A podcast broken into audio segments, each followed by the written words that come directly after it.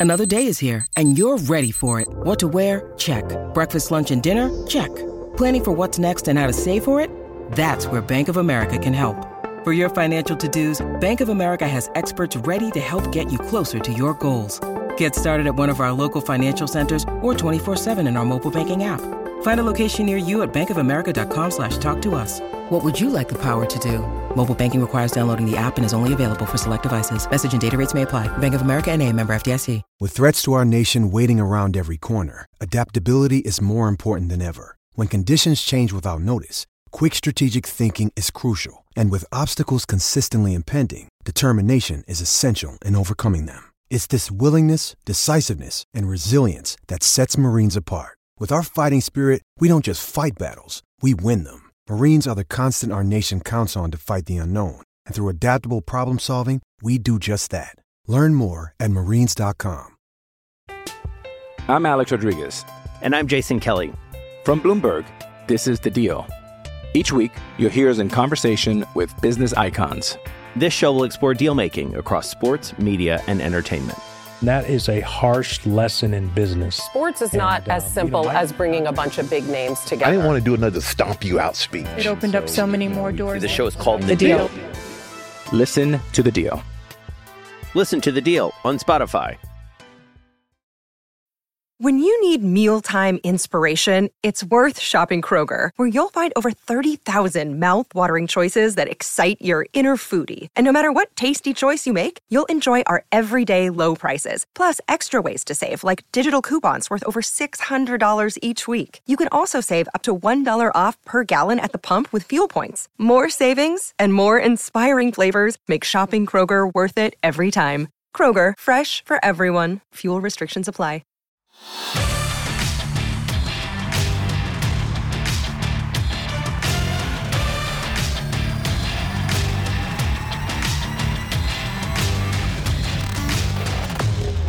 Hey there, everybody, and welcome to SB Nation's National League Playoff Preview brought to you by T Mobile. I'm John Stolnis from the Phillies site The Good Fight. You can follow me on Twitter at John Stolnis. And, and coming up, we have got your National League Playoff Preview. Uh, we're going to talk about all the teams that are left in the tournament here as we uh, have a hunt for the pennant now, as uh, the regular 162 game regular season is now in the books. And I've got a couple of great guests joining me to break down everything coming up in the National League playoffs. We're going to start off Brady Klopfer from SB Nation's Giant site, McCovey Chronicles. Follow him on Twitter at Brady Klopfer NBA. Brady, how's it going, buddy? Congrats on your Giants, man. Thank you. It's it's it's going as well as uh, one would expect for someone who covers a 107 win team, and that was supposed to win about 77, not 107. So. 100, I mean, yeah, we're going to get into that because I mean, uh, there that is an incredible story, and probably maybe the story in Major League Baseball this year is what the Giants did, and um, as the as the top seed in the National League playoffs, we're going to get into all that coming up here in just a minute. I'm also uh, joined by Chris Willis from SB Nation's Brave site, Talking Chop. You can follow him on Twitter at Chris underscore Willis. Chris, how's it going, buddy? Congrats to you on your big NL East win over my Phils. Uh, I appreciate it, John um, it's going good. Uh, getting ready for the postseason. Yeah, no doubt. Um, and again, I, I, I told the guys before the show that we would spend no fewer than 30 minutes on the Phillies failing to make the playoffs for the first uh, for the 10th straight year, uh, second longest playoff drought in baseball. So no, we will. Uh, this is a, this is an odd experience for a Phillies fan to talk about playoffs. Um, but we're gonna we're gonna plow ahead here and let's dive right in because we have a game as we are recording this podcast. It's a few hours before the National League wildcard game starts between the Dodgers and the Cardinals. And so um, we're going to make a prediction on this game. And by the time you hear this podcast, that game will already have happened. So we'll either look really smart or really dumb. Uh, but it's a fascinating matchup because you've got a 105 win Dodgers team, the second best team in baseball this year, now in a one game playoff with maybe the hottest team in baseball, the St. Louis Cardinals, who went on that kill crazy rampage at the end of September. For a, a one game playoff, the Dodgers could win 105 games during the season and then they're out in one game. Before we get to the specifics of the game, Brady, what is your take on the one game playoff here? Because I'm sure Major League Baseball executives, they thought all this out and knew the possibility existed that you could get a 105 win team in a one game playoff for their lives. Yeah, honestly, I don't even care what the win total is. I hate a one game playoff.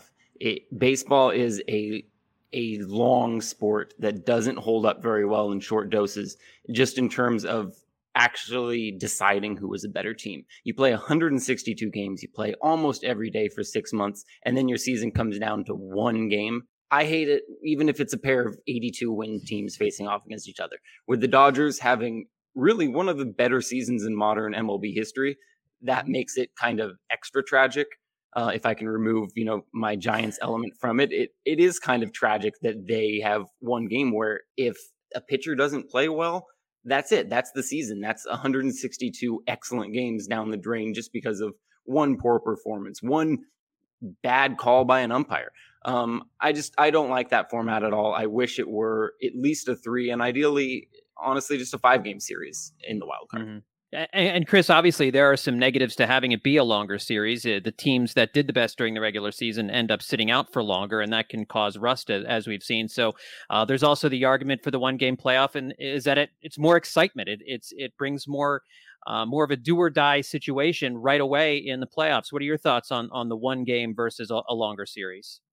I don't like the one game either. Um, I'm not real fond of the idea of expanding the playoffs. Uh, I know that's been uh, talked about too, but I I kind of enjoyed the three game series last year in the wild card round. I thought that was one of the uh, better parts of it, and I thought it added a little bit of excitement. Um, it's better than one game. Um, I'd it's a little bit shorter than five, but I think that would be the sweet spot. Honestly, it gives a team like the Dodgers 105 games. It doesn't just come down to one bad inning. Um, you know, in a lot of respects. So, uh, yeah, I like that.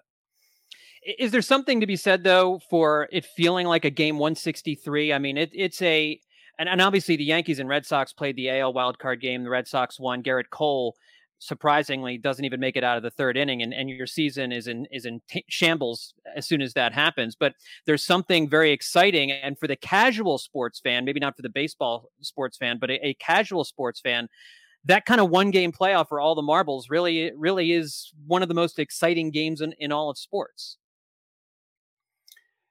that's true. Um, you know, it, has got that game seven feel feel to it. Um, still, you know, I mean, you, like Brady said, you play 162 games.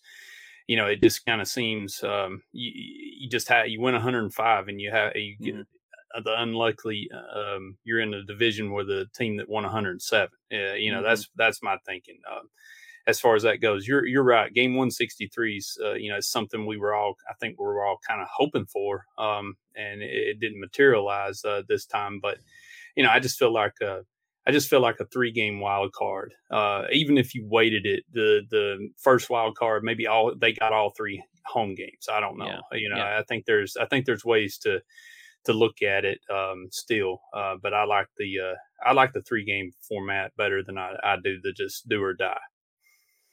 You know, I and I hear that, I, and I think three games would be a sweet spot. Five would be too long if, if you're not going to do the one game series. I kind of dig the one game series, and I will look back to 1993 uh, and say that this is a better scenario than we used to have when in the NL West. You'll remember this, Brady, when when Atlanta edged out the the the, the Giants uh, by winning 104 games to 103 games, and the Giants didn't play a single postseason game that year.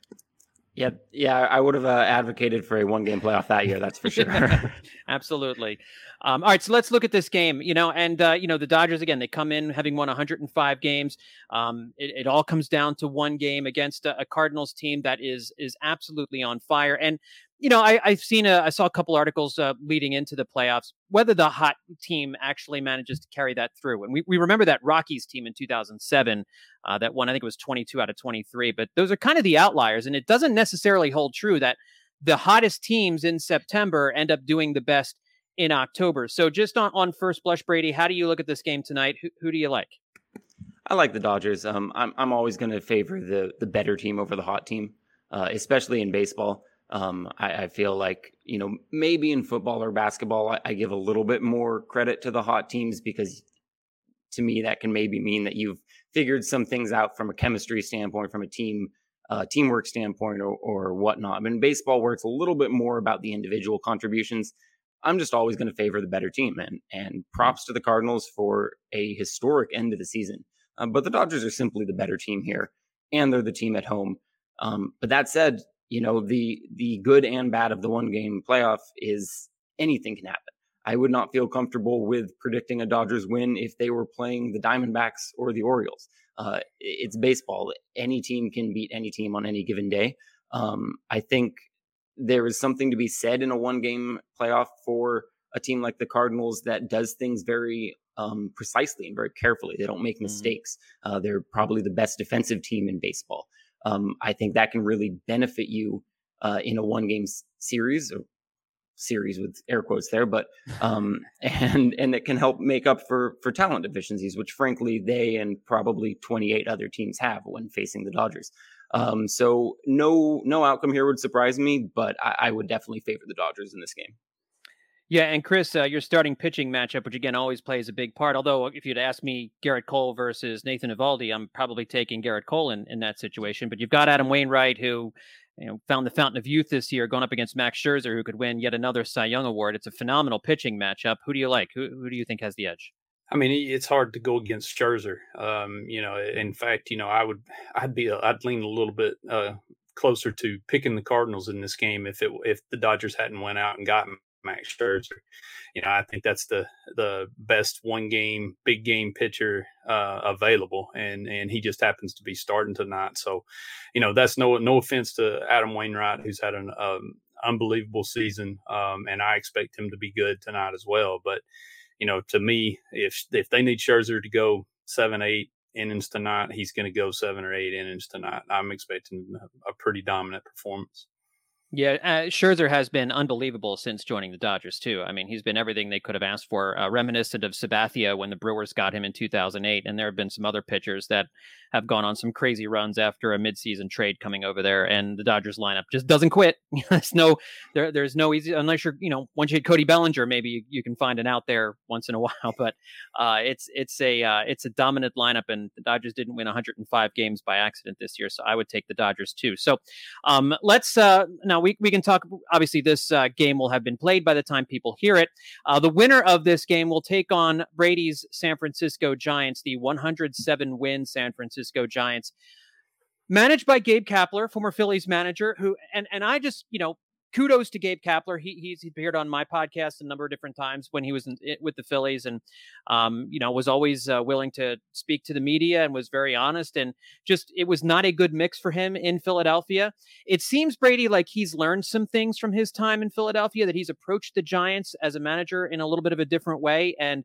He got the veterans to also jump into the Wayback Machine and, and play like it was 2014 again what has Gabe Kapler done to take a, team like you said was was earmarked for about 77 wins this year and win 107 games, most in franchise history? Truthfully, I think the biggest thing that Kapler has done is that he has shown not just a willingness, but an excitement to work hand in hand with the front office, with the baseball operations department, with the analytics department. Um, to me, in in this era of baseball, that's the most important trait that you can have as a manager is to see things eye to eye with your front office and be willing to make the decisions that they are pushing for in addition to the ones that you're making independently. And I think that's the biggest thing he's done. And and as a result, you know, what you've seen with the Giants, they have an enormous coaching staff. Um, they have 13 coaches in uniform on any given day. Um, they have a huge development staff, a huge analytics department and they're really just retooling with players. They're reworking, and you hear the veterans like Brandon Crawford and Brandon Belt and Buster Posey talking about how they're simply doing things from a coaching standpoint, not in the game but out of the games that they'd never done before. Mm-hmm. One big thing they did is they they overhauled the way that they do batting practice. Most teams just do soft pitches for batting practice so that you can work on your mechanics of your swing, the Giants have started throwing different speeds, different angles, um, different styles of pitches from the pitching machine so that you're actually emulating what you're experiencing in a game. Uh, and I think that's really the biggest thing that's happened is the Giants, since Farhan Zaidi took over in 2019, have become a more and more uh, modern team, a more analytically driven team, and they're taking modern approaches to coaching. And Gabe Kapler has bought into that 100% and he's pushed it and he has been very happy not being the smartest person in the room which i think is mm. a big issue for a lot of managers and a lot of coaches is they need to be the smartest person in the room and gabe Kapler has been very comfortable not being that person very comfortable bringing in coaches that he thinks know more about certain elements of the game than he does who are going to try new things and push the envelope. And uh, to me, that's where he's really stood out. Is he is not separate from the you know quote unquote nerds that so many managers hate and so many players hate. He is working in unison with them. He's kind of a liaison between the front office and the analytics department and the players, and everyone has bought in as a result. And I think we're seeing a team that is now trending towards the Dodgers and the Rays in terms of um, evolution of baseball, and and he's been a huge part of that. That's what he was supposed to do in Philadelphia, and I think we've seen this year that um, some of the issues in in the the Phillies organization probably held him back some. And you know, you learn a lot uh, through your after you're done with your first time through as managing a team. So uh, really, I mean, and Chris, an amazing job by by by Kapler there in San Francisco. As as someone who is who's not you know a fan necessarily of the Giants, but a, a baseball fan and, a, and, an observer of the Giants. How much do you believe in San Francisco? It seems like the entire baseball world was waiting for this Giants team to collapse or hit the skids or suffer a losing streak at some point, and they were remarkably consistent. Do you believe in them now, or have they done enough to prove to Major League Baseball fans that they're for real? I, believe in them, um, and the biggest thing is is we saw injuries to Brandon Belt um, you know, and several key players over the over the season, and they just plugged people in. And I think that was the thing when the Braves played the Giants. The thing that was most impressive to me was their depth, and that was something, you know, it's something you think of uh, when you talk about the Dodgers, but I think it's every bit as true for the Giants as well. Um, you know, it was it was amazing, kind of interesting, especially for uh, when you looked at an Atlanta team that you know pretty much played its regulars every single day. The Giants can mix and match uh, give you different looks, change up the batting order. You know, they come at you uh, left-hander on the mound. They stack it with right, righties. You know, and they were all effective. And um, so, yeah, I mean, I think they're they're for real, um, no doubt. Uh, they, uh, uh, I agree with Brady. I think they're a very forward-thinking um, franchise now. Um, they don't, uh, to me, they don't make mistakes. They've they maximize what they have and you know, it was uh, also interesting to watch how they just churned away waiver wire and they they took mm-hmm. guys and got value out of them and, and moved on. So yeah, I think, you know, I mean, hundred baseball. I mean, they everything went right. You know, they they did a lot of things good. They won 107 games. Maybe you know, maybe they overachieved a little bit, but I think that's a really really good baseball team uh, there. Yeah, and, and Brandon Crawford, Brandon Belt, uh, Buster Posey. I mean, all of those guys, and, and Yastrzemski, all those guys just you know did did it all season long. It really it really was a remarkable remarkable season uh, from from that group of players. And you know, so it based on we'll get to predictions um, on on the series of whoever comes out of the wild card taking on the Giants at the end of the podcast. But um, I, I, wanted to touch on uh, a couple of the other two teams uh, that we haven't talked about just yet. And uh, Chris, your Atlanta Braves, the National League East champions for the fourth straight year. Uh, was a little bit more of a struggle for them this year. They obviously lost Ronald Acuna uh, midway through the season. He was having an MVP season. Um, but uh, they got an MVP caliber season from Austin Riley. Uh, they had other guys uh, step in. Freddie Freeman, after a slow start, really picked it up at the end of the season. And uh, they somehow found a way with their starting rotation. Charlie Morton at the end of the season really came on and I think was kind of the ace that they needed, the big game pitcher that, that they needed. Um, was Atlanta able to hold off the, the Phillies in the National League East this year? Um, well, for one thing, the, the Phillies didn't run away with it, or the Mets didn't run away with it early because uh, the Braves really scuffled uh, at the beginning of the season. Uh, you know, credit to Alex Anthopoulos. He went out um, and, and replaced his entire starting outfield um, from opening day. Uh, big trade deadline. They had a huge second half. I think they won 44 games in the second half. Um, you know that it, they're a different team now than what they were over the first uh, 90 games of the season and that's the that's the biggest thing.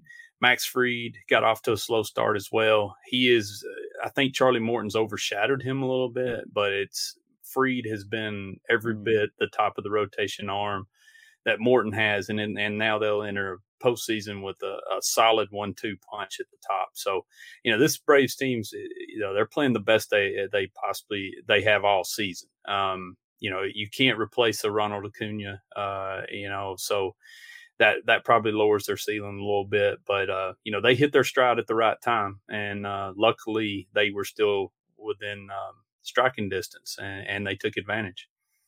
Yeah, Brady, how scary a team are the Atlanta Braves for anybody in the National League playoffs right now?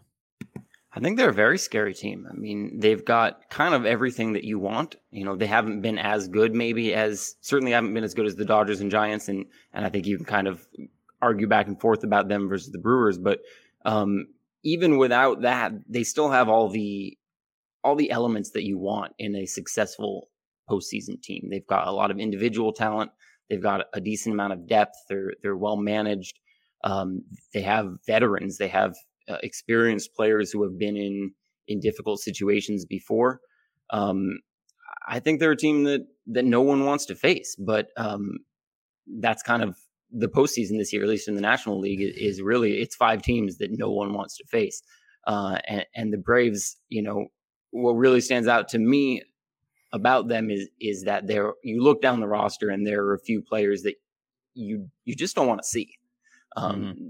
especially in a postseason setting where you know maybe they didn't have as good of a some of those players didn't have as good of a regular season as, as you might have been expecting but no one's going to want to face them with with the season on the line right um and and i think it's a it's a big testament to the job that that the team did that the that the front office did to to take Acuna's injury and take an opportunity to rebuild and not take it and just throw it away. And so many people were saying the Braves are going to be sellers at the at the trade deadline because of Acuna's injury, and and they're kind of having a middling start to the season. And to their credit, they went out and did the opposite. They saw a, a division that was there for the taking, and even after a hit to such a great player, they made the moves necessary to rise to the top of the division. Um, and even if that division wasn't the strongest division, uh, I still think they're a very scary team. They're they're a team that um, you know, if you look at the record, I think they they very much underperformed the run differential. If if mm-hmm. I'm correct there, yeah. Um, so I, I think it's a team that I would not be surprised if their best days of baseball are, are still ahead of them. Yeah, I mean they have postseason experience, obviously in the last three seasons, um, deep postseason uh, experience there, and uh, you know, they were only up by about a game with about eight or eight or nine days left in the season, and put it into put it into overdrive and, and swept the Phillies in a in a huge series. The Phillies had they swept the Braves in the in that the second to last series of the season would have been in first place by a half a game. There was a scenario where Atlanta might have had to have a, a makeup game against Colorado and then play a game 163 in Philadelphia if the if, if things had gone a certain way, but they won that series very handily against the Phils and then kind of coasted from there on out. So um, I, I, agree with you. I, I, think Atlanta. I think Atlanta is kind of a snake in the weeds here, and could definitely jump up and bite people. It's a team of winners. I hate to say it, but I think that Atlanta Braves team is full of winning players, and and they're gonna they're gonna uh, make some noise. And the team they're gonna face in the first uh, in the first round of the playoffs is the Milwaukee Brewers. And the Brewers, man, they're kind of an old school throwback team in that this is a team based entirely on pitching. They basically have three Cy Young contenders in Corbin Burnes, Brandon Woodruff, and Freddie Peralta.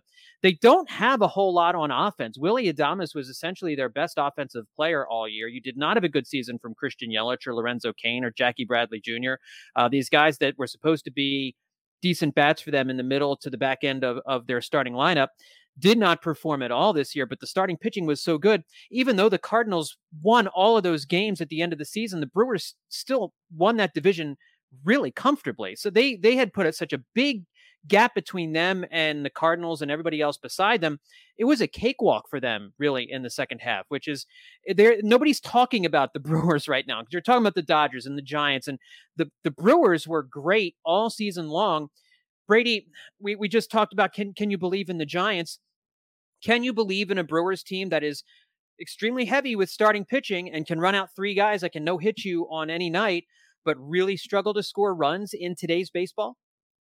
I do trust them. Um, and, and the main reason I trust them is that I think uh, having great pitching becomes an even bigger advantage in the postseason when you can shorten your roster, when you have so off days that are so much more frequent, when you can start testing the limits of your pitcher's arms because you know you don't need to keep them fresh for the next five or six months. Um, the Brewers are are a very legitimate team to me for that reason. That simply they won because of people like Corbin Burnes and Brandon Woodruff. And Corbin Burnes and Brandon Woodruff and, and Freddie Peralta, they're going to get to pitch more frequently now than they did in the regular season, which to me means the Brewers should be a better team in the postseason than they were in the regular season. And even though it's hard to imagine a team winning with an offense that often struggled as much as theirs did. They won all those games for a reason, and in my opinion, they're only going to be better now that they're in the postseason. Uh, and that's that's a very scary concept. Now, I hesitate to think of them going all the way because you do need to have the offense to lead you to wins in three different series in order yeah. for them to actually end with a trophy. Um, so that's going to be very hard for them. And, and, you know, there's a reason that they're not the favorites here. But uh, when you have pitching that good and you can tighten your rotation like that, uh, that's a very scary baseball team to me. Yeah, and Chris, the bullpen is no slouch either. You know, you've got Josh Hader, one of the best one of the best closers in baseball. Um, it's always been the mantra in in the decades and centuries of baseball: starting pitching in the playoffs wins championships. Um, that's I think gotten to be less the case as time has gone on here over the last ten years or so. But that's what they've got. That is their strength, isn't it? Yeah, no doubt, and it definitely gives you a chance to win. And I mean, Atlanta showed that over the uh, over has showed that over the uh, what the last uh, not the recent years, but you, you remember those Braves teams over the nineties? They oh, did, yeah. they had that same um, model, and and this Brewers team kind of kind of reminds me of those teams a little mm. bit. Um, you know, it's uh, the bullpen, like you said, uh, Devin Williams. That him getting hurt, um, that that's a blow, uh, but it's still a good group, uh, and no doubt. And if you know if if they get a lead and they carry it into the late innings, you know, it's going to be a it's going to be a tough task for the Braves. It's going to be a tough task for you know the Dodgers or the Giants, either one. Um, so yeah, I think the reason a lot of people aren't talking about the Brewers is like you said, uh, they didn't have any drama down the stretch. They had that division sewed up. Uh, you know, the Braves and Phillies were still fighting it out. Dodgers and Giants went down to the last weekend. Brewers were sewn up, and uh, you know, and that's uh, I think that's one thing I, they probably enjoy being overlooked. Honestly, yeah, no, for sure. I mean, there's the, the weight of expectations is not on them the way it is on the Giants or the Dodgers at this point. They also have to feel a little bit of an exhale in that the and maybe this is not a real thing, but uh, the Milwaukee Bucks having won the NBA championship, the the the anvil of carrying a city that does not have any you know major sports championships on their back that's gone so you know that can add some pressure to a team and I, I mean mm-hmm. that's a silly thing to talk about but that can absolutely be a thing when a city is depending on you to break a long championship drought you know they they can breathe a little bit easier knowing that well the city is satiated a little bit with having had the bucks win win the championship and maybe that's not a real thing but um, it kind of feels like a thing to me. But um, we'll make predictions on this series and, and the other series uh, coming up after the break. And um, also, coming up after the break, we're going to look at some of the players in the National League playoffs and do a little three way snake draft. We're going to draft our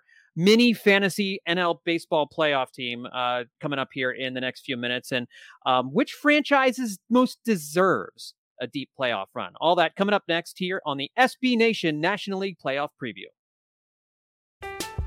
I'm Alex Rodriguez. And I'm Jason Kelly. From Bloomberg, this is The Deal. Each week, you'll hear us in conversation with business icons. This show will explore deal making across sports, media, and entertainment. That is a harsh lesson in business. Sports is and, not as simple you know, I, as bringing a bunch of big names together. I didn't want to do another stomp you out speech. It opened so, up so many more doors. The show is called The, the deal. deal. Listen to the deal. Listen to the deal on Spotify. And we're back on the SB Nation National League playoff preview brought to you by T Mobile. I'm joined by Brady Klopfer from McCovey Chronicles and Chris Willis of Talking Chop. And uh, we're going to go through some of the players in this uh, National League uh, tournament field. I mean, it's a it's a great group of players. I like the National League group of players more than I like the American League group of players. I think this is a more talented and diverse group of players. And uh, what we're going to do is we're going to do a four round mock draft. We're just going to go four rounds here. So we'll be picking 12 players. I'm doing my math right. Four times three. Yes, I graduated from college. Um, we're to, we're to start off and I'll go from, uh, from uh, the, the, order on my screen. We'll start off with Chris. You'll have the one, number one pick. Brady, you'll have the two pick. I'll have the number three pick and then we'll snake around. So I'll have three and four. And if any of you have ever played fantasy sports before, you know what I'm talking about. So you can ignore all that. So, um, Chris, why don't you, why don't you lead us off? Um, just, we're to pick the best players in the National League playoffs, starting with you at number one here? Uh, I give me Trea Turner. Um, you know, I mean, uh, we were talking about Scherzer earlier, and somehow the Dodgers get Trea Turner as a as a throw in, and uh, you know, I feel like uh, he's he ought to be being talked about as an MVP candidate more than more than he is. So, Yeah, I could never understand why they were disregarding him as an MVP candidate simply because he was traded at midseason. The argument was, well, nobody traded at midseason season has ever won the MVP. That's dumb. Of course he could be the MVP. I made no, never made any sense to me. All right, Brady, you're up. Pick number two. I'm going Corbin Burnes. I I just think ah. think the world of him as a pitcher. He's had such an incredible season, and if I'm putting him on the mound in any given game, I feel like I got a pretty darn good chance of winning that game. I, I mean, absolutely. I mean, he's. Um, I think I don't know if he's the National League Cy Young front runner, but if he's not, he's certainly one or two at this point.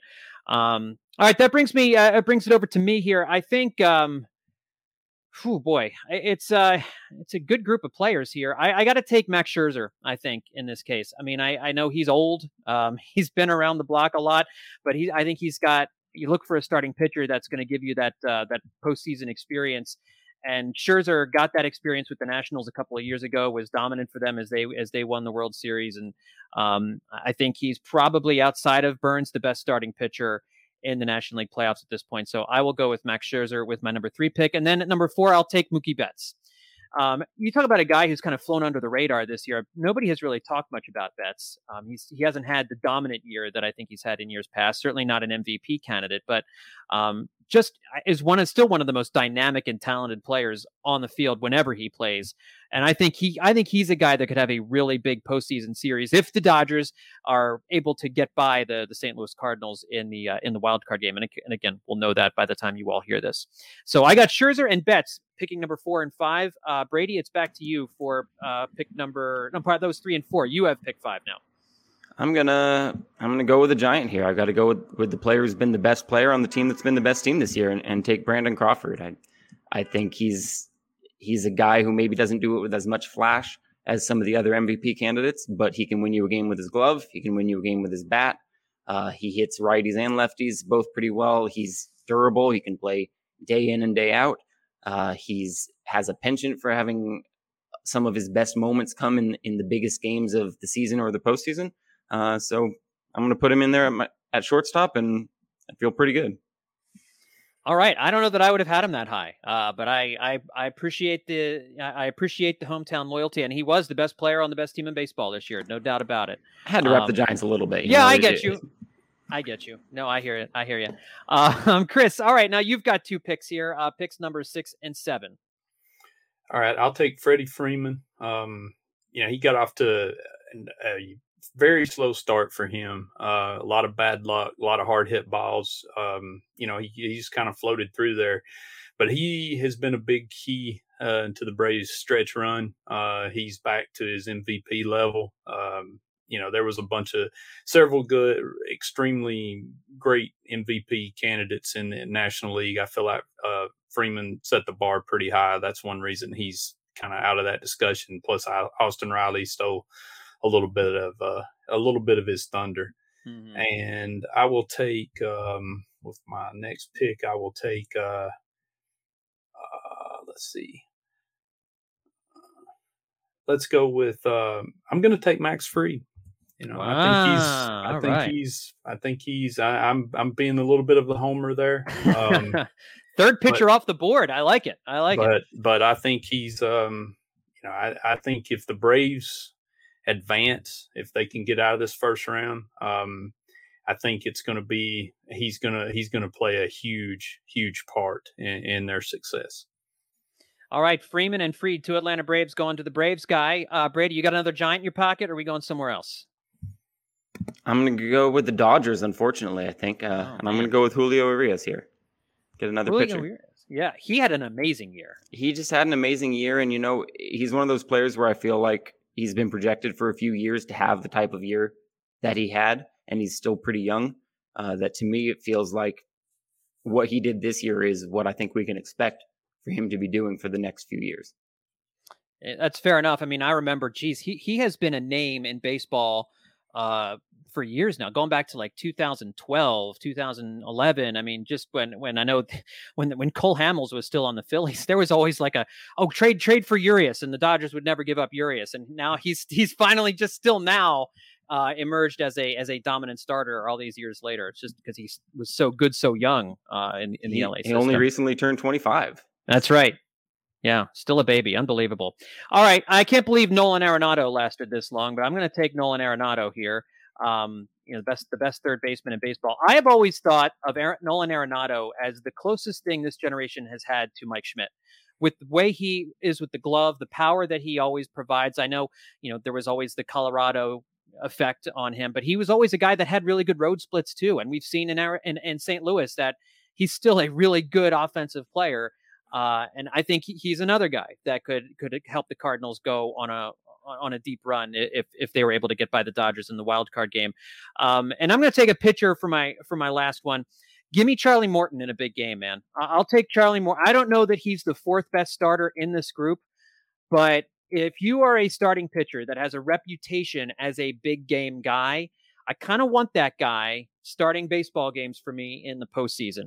Uh, he did it with the Rays last year. He did it with the Astros before in the in the series against the Phillies to, in the last week of the season. Charlie Morton shut them down. It, it was really another. It was a fantastic performance. He he's 37, if I'm not mistaken, Chris, and went over 200 strikeouts again this year. Mm-hmm. That's great. I mean, it's crazy. I mean, what an what an unbelievable talent he is, and to do it so late in his career uh, is is really incredible. So I go, I'll go with Arenado and Morton uh, to finish off my four picks. Uh, Brady, back to you for one more. I got to finish out with the Giant and go with Buster Posey here. I almost went with Max Muncy, which would have very much angered the fan base. Um, Max Muncy, an incredible hitter, but I I got to go with Buster Posey. I think you know especially since we're having a postseason discussion here. You know, Posey's proven to be an incredible contributor in the postseason. And the thing that that is great about Posey when you're dealing with a five or a seven game series is he gets so much of his value uh, from calling games and from framing pitches that you know there are so many MVP candidates where they might go over 3 over 4 two or three games in a row and, and they're not going to have an impact on your five game series with Posey even if he doesn't have a hit you know he's going to be providing a lot of value just from what he's doing behind the plate there. No doubt about it, and really an incredible season from him. Uh, with uh, you know, when you think he's on the downside of his career, put up a, just an incredible season uh, for for the Giants. So good pick there. I like Buster Posey um, in that spot. All right, uh, Chris, you've got the last pick of the draft here. Who you finishing up with? Uh, I'll take Corey Seager. Um, just uh, what he did in the postseason last year, just a big time player. I think he's you know he's he's played well down the stretch. I think if the Dodgers advance too, he's going to be a big part, especially now with uh, Muncy hurt. Uh, you know, he's going to have to play a, a bigger, bigger role. So uh, i am glad to get him with my fourth pick. Yeah, and I guess uh, how is, is I, I, think I saw something along the lines Max Muncy, uh, renowned uh, quick quick healer. If the Dodgers are able to get past the wild card game, that he would hopefully be available relatively soon for Los Angeles. But um, remains to be seen. We'll see how he does. All right, so so Chris went with uh, Trea Turner, Freddie Freeman, Max Fried, Corey Seager. Pretty good start there. Uh, Brady went uh, uh, Burnes, Crawford, Urias, and Posey, and I went Scherzer, Betts, Arenado, Morton. Um, needless to say, all these guys uh, could have a huge impact uh, in the National League playoffs here over the next over the next month or so. All right, um, so obviously you've got a bunch of teams here in the Dodgers, in the Cardinals, the Giants, um, and the Braves. They've all had recent success, right? They've they've had uh, the Giants won uh, three World Series in five years. Uh, the Dodgers won the World Series last year. St. Louis won the World Series in, in 2011, and the Braves have won four straight division titles. It's been a while since they've won a World Series.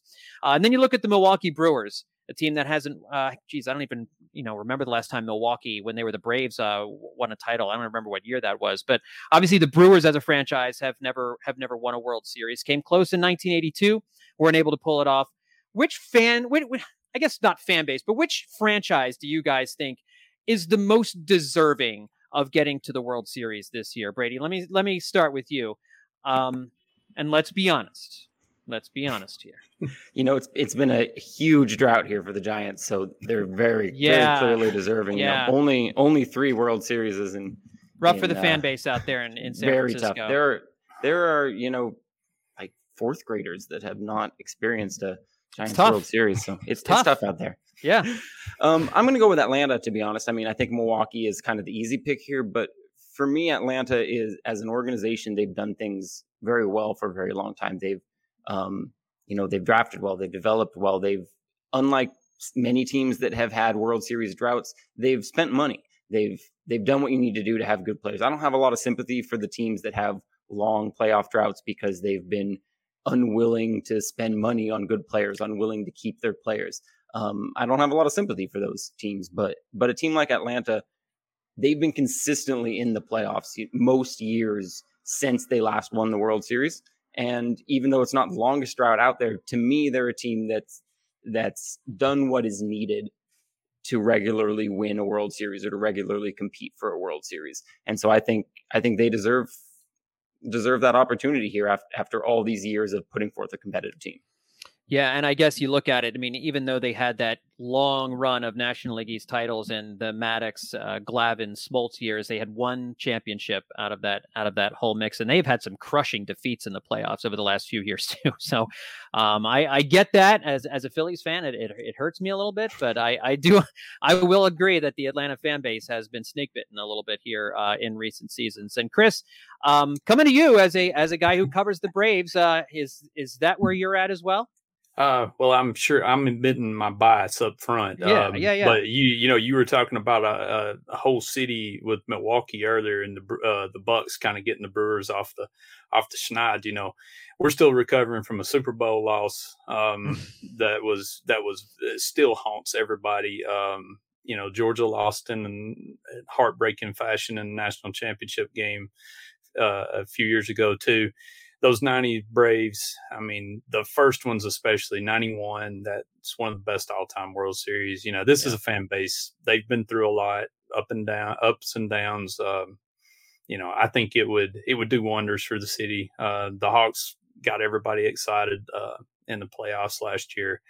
You know, I think uh, it's still the Braves. The Braves are still the the biggest um, the biggest brand there, in my opinion. So it, it every, the whole city will get excited if the Braves make a deep run. We saw it a little bit last year, getting back to the NLCS, but you know, it's just always it just seems like uh, that that other shoe drops on an Atlanta sports franchise, and that's that's kind of something we'd like to put behind us. So, you know, with all due respect to the Brewers, um, who who I don't think have ever won it, uh, you know, I think it's got to be Atlanta.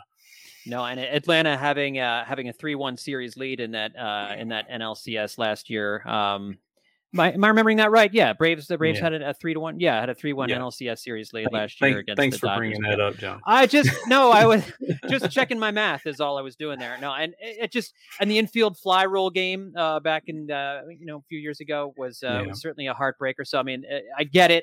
I'm going with the Brewers. I I feel like this is a Brewers team that um, I don't think has a great shot to get to the World Series, specifically because I, I think the offense is, is going to be a problem. But I think if you're looking at a franchise, I, I would love to see the Brewers in, in the World Series. I think it would be uh, just cool to see a different team in there, a different team in the mix, uh, a Brewers franchise that hasn't been to a World Series since 1982, like I mentioned before.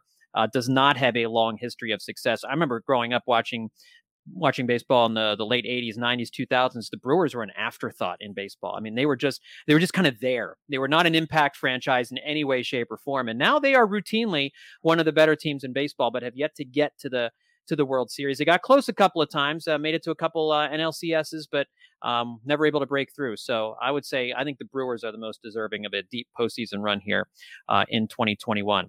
All right, let's finish up the show with some predictions. So again, we don't know as we're recording this if the Dodgers are or Cardinals are going to win the wild card game, but we all have picked the Dodgers to win that wild card game. Let's say the Dodgers win that game and they match up against the Giants. Brady, I can't imagine you're going to be losing your mind. Uh, first of all, the fan base is uh, one of the greatest rivalries in Major League Baseball.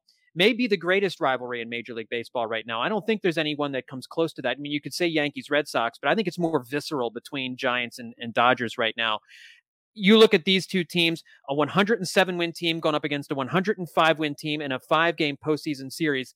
Wow. Who comes out on top in a five game series between those two teams?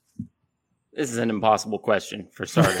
uh, and I just realized too, as you were saying that we that we've been short selling the Dodgers, not something that people normally do, but it it was actually 106 wins for the Dodgers. I just realized because right. the Giants only finished one game ahead of That's them in right. the standing, so virtually equal. Um, you know, to me, this is as close of a series as you can get. Uh, I do think, you know, if I can set aside my biases, I do think that the Dodgers are a better baseball team than the Giants. Um, you know, their run differential was still pretty comfortably above the Giants, even if they lost all of one game fewer. Um, so I do think they have a slight edge there um, in in talent and ability, but the Giants have the home field advantage here, which I think is especially big in a, in a five game series.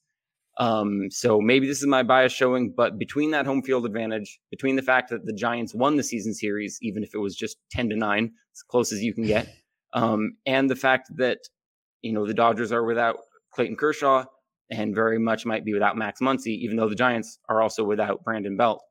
Um, I'm gonna I'm gonna go with the Giants here. I I think the home field advantage, and I think they the way that Gabe Kapler manages, I think they will greatly benefit from having the off days and being able to really rely heavily on going to their bullpen early in games if they need to, knowing they have those rest days. This is a mm-hmm. team that won a lot of games with management and with pulling the right strings with platoons, with pinch hitters, um, with getting the right bullpen matchups. And I think when you have those extra off days where you can really use players as much as you need to, uh, I think that's a, a little bit of a benefit that pushes us in the Giants' favor. So, um, acknowledging that I am extremely biased here and extremely excited and scared for potentially the first Giants Dodgers postseason matchup, um, I'm going to give the Giants a slight odd, odd, slight edge here, while acknowledging that I do think the Dodgers are the better team. Okay, and if it's the Cardinals, I imagine you're also taking the Giants if, if St. Louis advances. Okay. Um, all right, Chris, over to you. Uh, if it's the Dodgers, uh, boy, five game series against the Giants, who are you taking there? Uh, man, it's like, almost like a, a coin flip uh, in a lot of ways. Um, I think if you had told me this, if I asked me this question a week ago, I think I would have took the Dodgers. Uh, but with Kershaw injury, and I'm not real confident that Max Muncy's going to be there either. Um, I'm going to go with Johnson, probably five games and just an epic, epic hmm. series mm. is the way I'm looking at it. Uh, you know, I think it, it may come down to that fifth game and it being in San Francisco uh, could be the difference. And I guess same thing with you. If the Cardinals uh, beat the Dodgers in the wild card, you're taking the Giants over the Cardinals as well. Yes, that's correct.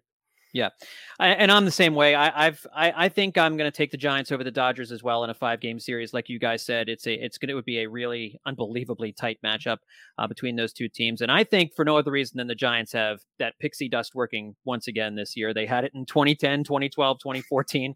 Man, it feels so similar to those seasons. Uh, it, I just. Uh, I, and the Dodgers won the World Series last year. They they they got theirs, and so I, I think uh, I think and as a as a again as a Philadelphia sports fan, Gabe Kapler having success in the playoffs would twist the knife a little bit, which you know I've come to expect in life. So um, I have the Giants. Uh, I have the Giants advancing past the first round, no matter who they play, the Dodgers uh, uh, or the Cardinals. All right. Um, in the other series, uh, Braves uh, Brewers. Um, very interesting matchup, Chris. Um, can your Braves uh can your Braves take the the five game series against Milwaukee? Will they do it? Um, I think they can. Um, you know, it's it's going to be. I expect a lot of one run games in this series, and with Atlanta's bullpen, that gives me a little bit of a pause. Uh, but I think their offense is significantly better than Milwaukee's, and um, so I think that's going to be the difference in the series. I've got the Braves. Braves in uh, they'll steal one in the uh, first two games and win the win the series in four um, I think they can get it done. I think their experience comes through, and uh, the new additions they have put them over the top. All right, Brady, how about you? Braves, Brewers, and in how many games? I'm going with the Brewers here. Uh, I just really trust that top of the rotation. Uh, I just, as, as, good as Atlanta's offense is, I just really trust that that Corbin Burnes and Brandon Woodruff and Freddie Peralta can can really shut the door on them and, and uh, like Chris said, I think they're going to be low scoring games regardless. Um, and certainly Atlanta has the offensive edge there. And, and there's, there's a very good chance since Atlanta has good starting pitchers there, there's, a, and Milwaukee has pretty lackluster offense. I think there is a very good chance that Milwaukee just ends up not scoring in this series and, and the Braves take it. But, uh, having that good of pitching to me is just such an advantage when you can shorten your rotation. So I'm going to go with Brewers in four. And I'll take the Braves in five here. I, I think the Braves are, are, a hot team right now. I do think the Brewers, having coasted a little bit here towards the end of the season, uh, they they may not be coming in quite as sharp. And I really do think you need more of an offense than the Brewers have to go on a deep playoff run. So I'll take the Braves. I think it'll I think it'll go five games. I think the Braves will will win in Milwaukee in Game Five. Uh, but I, I agree with you guys. I think they'll be low scoring affairs. Um, all right. So real quick, we've got about like a minute left. Who represents the National League in the World Series this year? Brady. I got to go with the Giants. I- am tempted to say the Brewers here, to be honest, just because, um, you know, there there's a chance uh, that that they could end up not having to face the Giants or the Dodgers, which I, I think most people agree are the two best teams in baseball right now. And and if the Cardinals were to pull off two upsets, which is unlikely, but is still certainly a chance, then the Brewers would have a path that doesn't face either of the 106 or 107 win teams, and that certainly is a thing in their favor. But uh, to me, you know, the Giants 107 wins and they have home field advantage throughout here. Um, in what I expect to be a very close postseason, I think having that home field advantage gets it done. And San Francisco is a really tough place for opponents to play, uh, and it's become more of a hitter's ballpark out in San, uh, San Francisco this year, which has been uh, pretty interesting to see. All right, Chris, how about you? Who comes out of the National League? I'm going to say the Giants. Um, you know, if the, this Braves team had Ronald Acuna, Mike Soroka, you know, the answer might have been different. Uh, but ultimately, I think the Giants are the are the team this year. I think they've got everything going for them. They've got uh, a solid home field advantage, as you just mentioned, and um, you know, I think I think they're they're the team that's going to come out of the NL. And my prediction, you know what? I'm going to be. I'll, I'll be a little different. I'll just throw a different monkey wrench in there. Give me the Atlanta Braves. I think the Atlanta Braves go to the World Series. Um, I I saw I saw a lot I like from them. I think they've got good balance in the starting rotation and offensively. Um, I, I think they get by the Brewers, and then you know, I think I do think the Giants I, I run into a, a, little bit of a wall with the Atlanta starting pitching. Um, and uh, I don't know, it just seems too easy to pick the Giants. All three of us picking the the top seed in, in the National League. So uh, give me the upset. Give me the Braves going to the World Series uh, over the Giants uh, in uh, in a six game series um, to uh, represent the National League and uh, and win the pennant, get back to the World Series. So, all right, folks, that's going to do it for this uh, episode, the SB Nation National League Playoff Preview, brought to you by T-Mobile. My thanks to Brady Klopfer and Chris Willis uh, for joining me here on the podcast, and uh, we've got an American League uh, Playoff Preview for you to catch as well. So, we'll be breaking down everything in the American League playoffs as well. Make sure you check that out on Google Podcast, Spotify, wherever it is you get your podcast. Thanks everybody for tuning in and enjoy enjoy the postseason.